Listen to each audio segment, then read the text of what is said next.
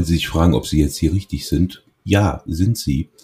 Hallo, herzlich willkommen im Podcast-arbeitsrecht.de. Mein Name ist Jürgen Sauerbauer und ich bin Rechtsanwalt, Fachanwalt für Arbeitsrecht und Medizinrecht in Wesseling bei Köln. Und eine Pfeife? Die Frage beantwortet mein Co-Host, Freund und Kollege Thorsten Blaufelder aus Dornhahn im Schwarzwald, Fachanwalt für Arbeitsrecht. Hallo Thorsten. Hallo, grüß dich, Jürgen. Warum habe ich, beide nicht. warum habe ich denn wohl gepfiffen? ja.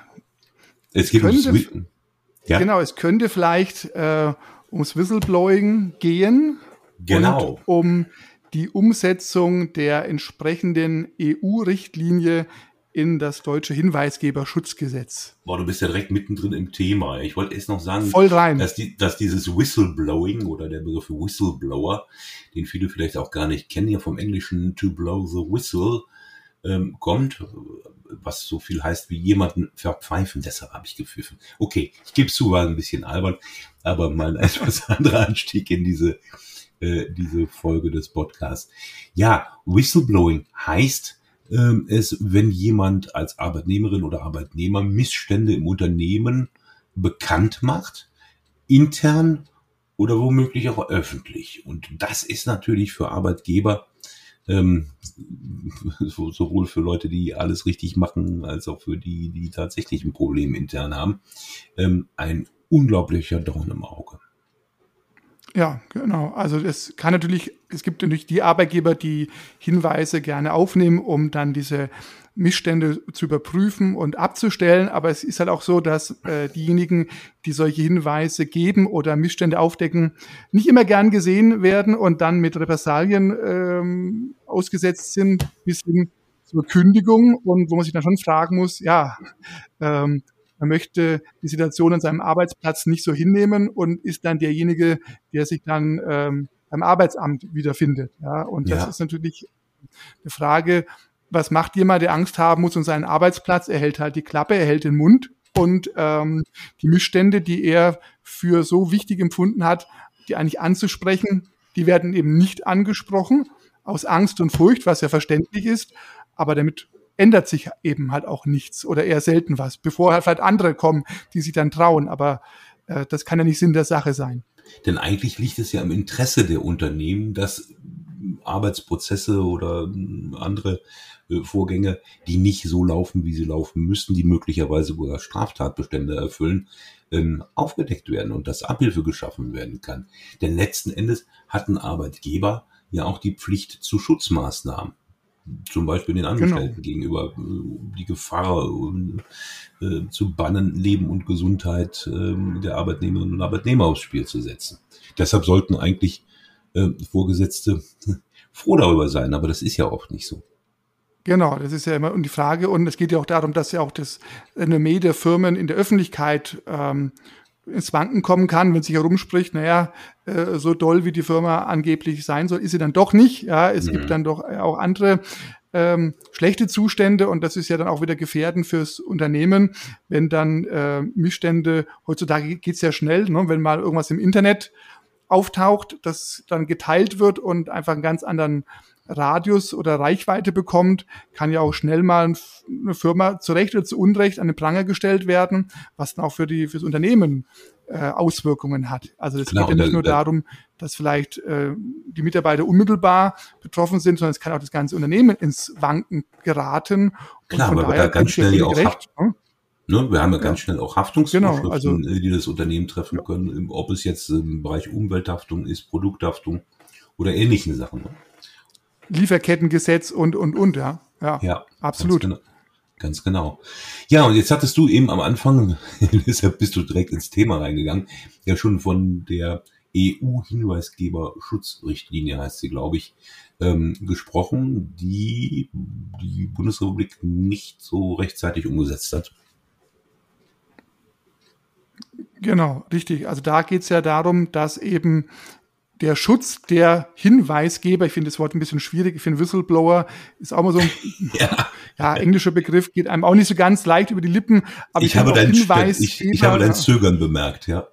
Ja, dieses Hinweisgeber, ich finde es auch, ja, es ist schwierig, wie man diejenigen benennen soll, aber es geht eben, eben um den Schutz derjenigen, die äh, Verstöße melden, äh, um eben dann diejenigen zu animieren, tatsächlich von dem Recht der Beschwerde Gebrauch zu machen. Ja, und da eben auch die Frage, ähm, es gibt ja durchaus unterschiedlich große Firmen äh, mit zigtausenden Beschäftigten, aber vielleicht auch die kleine Bäckereifiliale um die Ecke.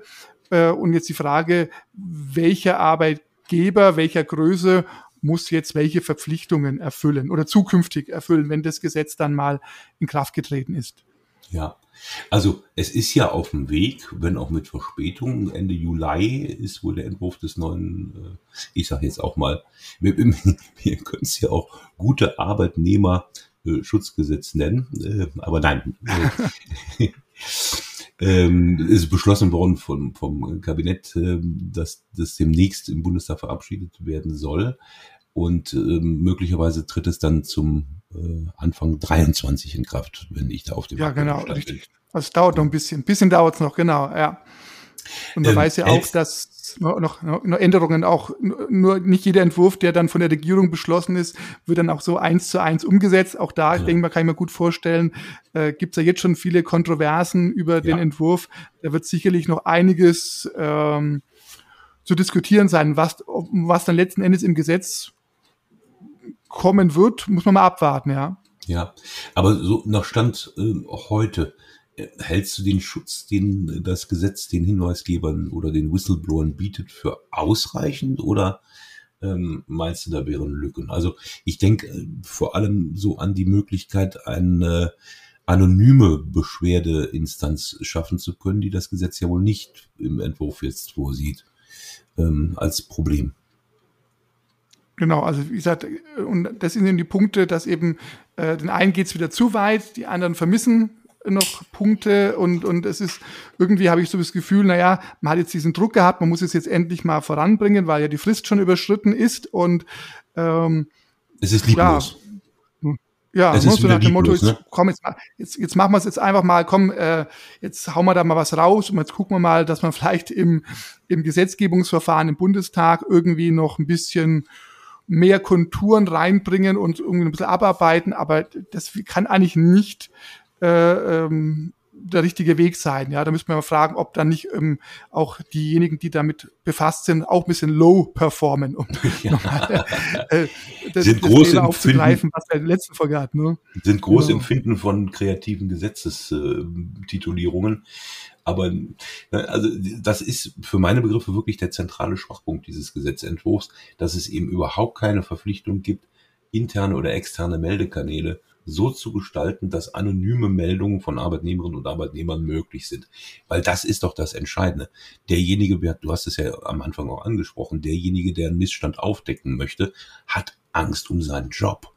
Ja, ja und, äh, genau. und der das nicht sehen, anonym melden kann, ja. dann, dann droht dem genau. doch der Rauswurf. Richtig. Und man hat es ja gesehen, 2003, 2004 gibt's ja, gab es ja den Fall der quasi, wie gesagt, berühmtesten Whistleblowerin, der Frau Brigitte äh, Heinisch, die in, als Altenpflegerin Missstände angeprangert hatte und die hat ja, wie gesagt, einen Leidensweg hinlegen müssen bis zum ähm, EGMR, also bis zum Europäischen Gerichtshof für Menschenrechte, wo sie dann letzten Endes Recht bekommen hat. Und wenn man das hier sieht, ähm, was das bedeutet hat, dann muss man sich schon wirklich überlegen, ähm, stelle ich den Missstand ab tut da was Gutes meinen Kollegen, meinen Patienten, meinen Kunden oder aber ich halte ich einfach die Klappe, wechsle den Job, suche mich nach, suche nach einem anderen Arbeitgeber und ziehe mich da raus, weil wenn die Kündigung mal ähm, ausgesprochen ist, auch darüber haben wir ja schon gesprochen in einer der vorigen Folgen, äh, sich da zurückzukämpfen und dann wieder anzufangen, das ist ja auch äh, schwierig. Und dieser Schutz ist ja alles schön und gut. Es gibt ja viele Sonderkündigungen, Schutzregelungen für Schwerbehinderte, für Betriebsräte und, und, und, und, und.